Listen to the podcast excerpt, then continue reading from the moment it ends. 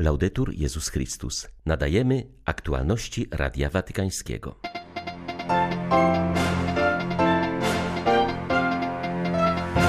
Jezus Król ma na krzyżu szeroko otwarte ramiona, jakby chciał nas wszystkich nimi ogarnąć, powiedział papież podczas mszy w Asti w Piemoncie, gdzie znajdują się korzenie jego rodziny. W ostatnią niedzielę roku liturgicznego odbywa się na poziomie kościołów lokalnych Światowy Dzień Młodzieży. Franciszek ponownie skierował zaproszenie do młodych, aby powstali i przybyli do Lizbony w sierpniu 2023 roku.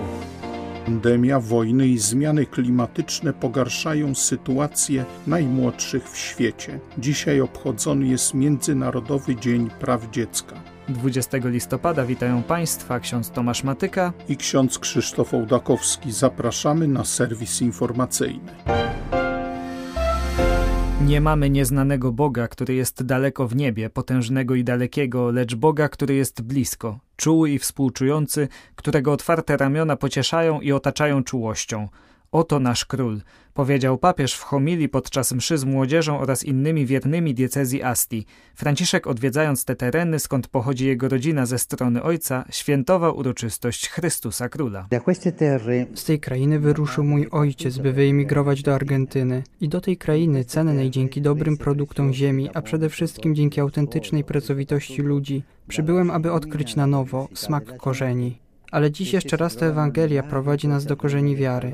Znajdują się one w jałowej glebie Kalwarii, gdzie ziarno Jezusa umierając sprawiło, iż zrodziła się nadzieja. Zasiane w sercu ziemi otworzyło nam drogę do nieba. Przez swoją śmierć dało nam życie wieczne. Poprzez drzewo krzyża przyniosło nam owoce zbawienia. Spójrzmy zatem na Niego, na ukrzyżowanego. Franciszek zaznaczył, że ten cierpiący Jezus to nasz król. Co ważne, jak podkreślił papież, widzimy go przed sobą jako mającego szeroko otwarte ramiona, jakby chcącego nas nimi ogarnąć. Tylko wkraczając w jego objęcia rozumiemy, rozumiemy, że Bóg posunął się aż do tego stopnia, aż do paradoksu krzyża. Właśnie po to, aby wziąć w ramiona wszystkich nas, nawet to, co było od Niego najdalsze, naszą śmierć, nasze cierpienie, nasze ubóstwo, nasze słabości, nasze biedy. Objął to wszystko. Stał się sługą, aby każdy z nas mógł poczuć się synem. Zapłacił własną służbą za nasze synostwo. Pozwolił, by go znieważono i wyśmiewano, aby w każdym poniżeniu nigdy z nas nie był już więcej sam. Pozwolił, by go ogołocono, żeby nikt nie czuł się odarty z godności. Wstąpił na krzyż, aby w każdym ukrzyżowanym człowieku na przestrzeni dziejów była obecność Boga. Oto nasz król, król każdego z nas, król wszechświata. Przekroczył bowiem najdalsze granice tego, co ludzkie, wszedł w czarne dziury nienawiści, w czarne dziury opuszczenia, aby rzucić światło na każde istnienie i ogarnąć każdą rzeczywistość. Bracia, siostry, to jest król, którego uroczystość dzisiaj obchodzimy. Niełatwo go zrozumieć, ale to nasz król.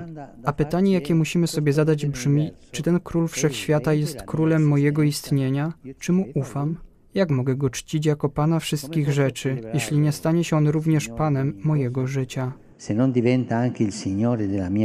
Wśród możliwych reakcji na ukrzyżowanego władcę przeważa postawa gapiów, wyśmiewających Pana. Jak wskazał Ojciec Święty, wielu patrzy się tylko na cierpienie i głębie ludzkiego doświadczenia z jego ciemnymi stronami, bez jakiegokolwiek zaangażowania z własnej strony.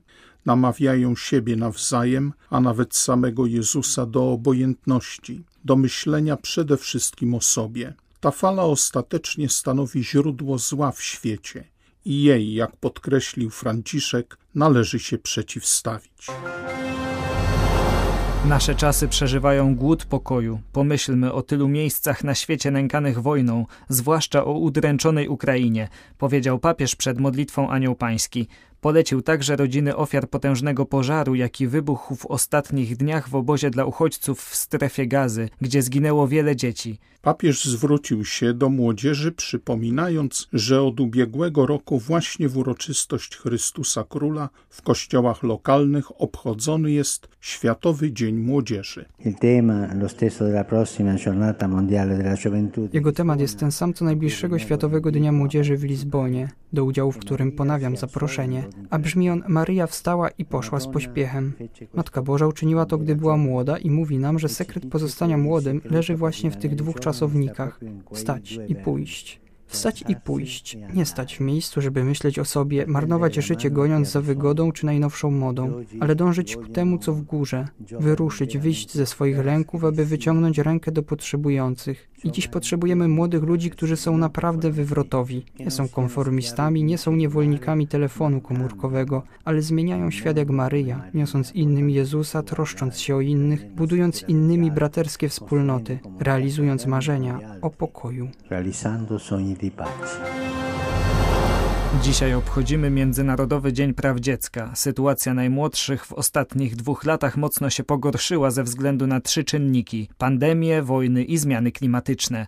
Podkreśla Paolo Ferrara, dyrektor organizacji pozarządowej Terdezom Italia, która troszczy się o los dzieci. Działacz podkreśla, że przez ostatnie lata udało się wiele uzyskać w kwestii rozszerzenia dostępu do edukacji, zwłaszcza dla dziewczynek a także w ograniczaniu pracy nieletnich. Niestety pandemia spowodowała potężny regres w tej materii. Wiele dzieci, zwłaszcza dziewczynek, nie wróciło bowiem do szkół, lecz zostało w domach lub zakładach pracy, by wspomagać rodzinę. Odnotowano także zwiększoną liczbę wczesnych małżeństw. Mówi Paulo Ferrara. Wszędzie tam, gdzie dochodzi do konfliktów zbrojnych, głodu i przemocy, a także gdzie brakuje edukacji, cierpią rodziny, a zwłaszcza dzieci i młodzi. Obecnie sytuacja się pogarsza, ponieważ wiele konfliktów się rozszerza. Dotyczy to szczególnie konfliktów o oddziaływaniu światowym, takich jak wojna na Ukrainie, które powodują kryzys ekonomiczny, niedobór podstawowych produktów, przykład zboża, a to wszystko uderza zwłaszcza w najuboższe rodziny. Trzecia wojna światowa w kawałkach prowadzi także do wciągania chłopców i dziewcząt w orbitę bojówek. Chłopcy są zaciągani do wojska jako żołnierze, podczas gdy dziewczęta i młode kobiety często towarzyszą armii, szwadronom śmierci, śmierci lub grupom paramilitarnym jako przedmiot wykorzystania seksualnego.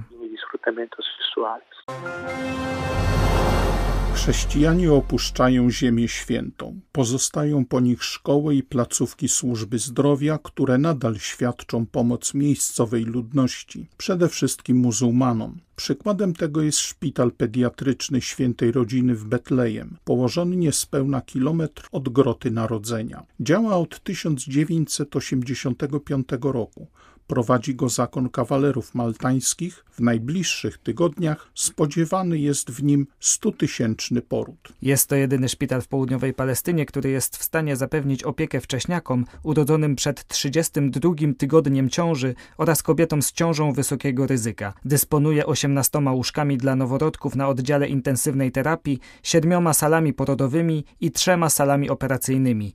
Mówi Alessandro de Franciscis, wielki szpitalnik zakonu kawalerów maltańskich wszystkich.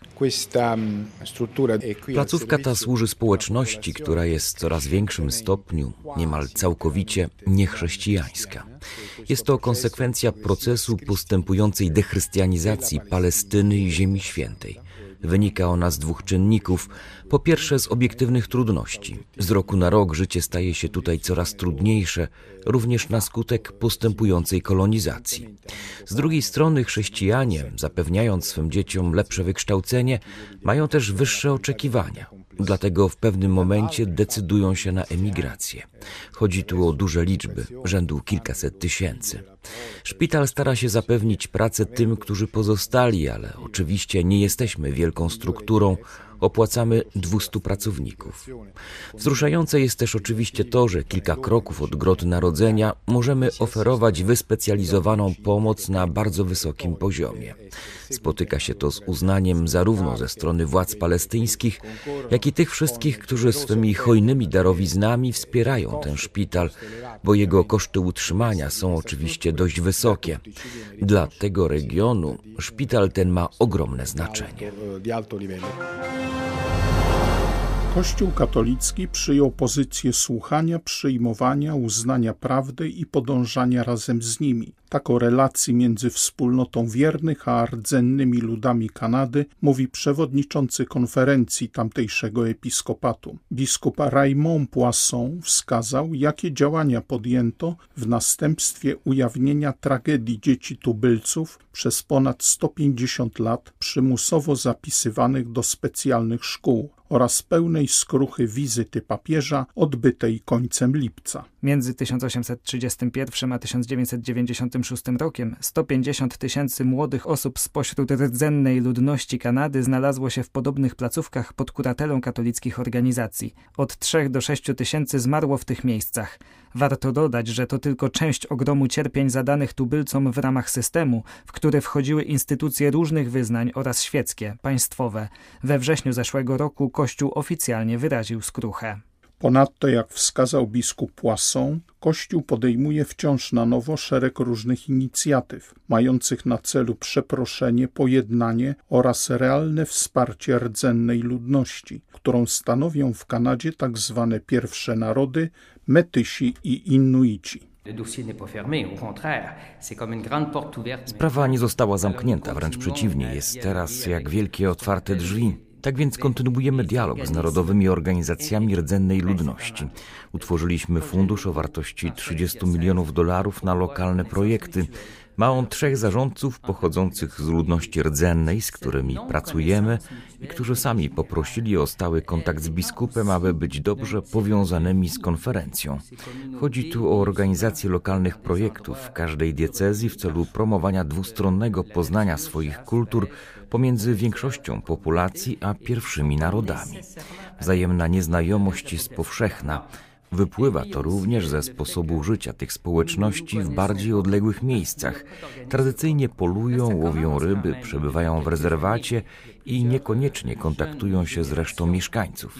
Do tego dochodzi jeszcze fakt, że nie ma wspólnej organizacji.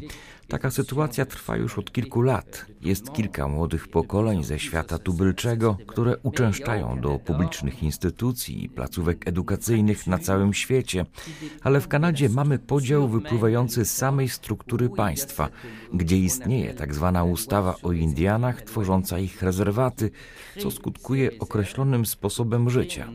Daje ona również korzyści, ale wprowadzając podział i właśnie nad tym trzeba pracować.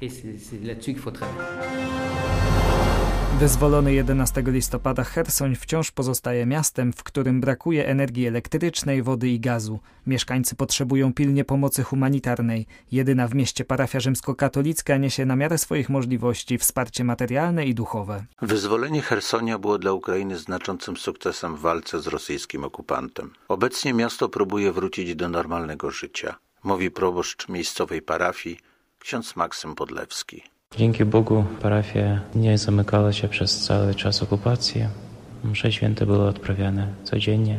Kiedy przyszło wojska rosyjskie, to bardzo dużo osób właśnie tu przyszło do parafii, do, do kościoła, gdzie nawet mieszkali cały pewien, pewien czas. Później już rozjechali się po swoich domach. Na dzień dzisiejszy, już po okupacji, to jest taka sytuacja, że ludzie z jednej strony bardzo się cieszą, że, że już Jesteśmy razem, że ukraińskie wojska weszły do miasta. Choć nie mamy już prawie dwa tygodnie i wody, i światła, niektórzy ogrzewania. Bardzo dużo też osób gotuje sobie jedzenie na ulicy. W liczącej do wybuchu wojny 150 osób parafii na miejscu pozostało obecnie około 50 osób. Do miasta starają się dojechać transporty humanitarne. W piątek jeden z nich, organizowany przez Dominikański Dom Świętego Marcina de Por spod kijowskiego Fastowa, dowiózł do Hersonia 11 ton pomocy. Z Ukrainy dla Radia Watykańskiego ksiądz Mariusz Krawiec, Paulista. Były to aktualności Radia Watykańskiego. Laudetur Jezus Chrystus.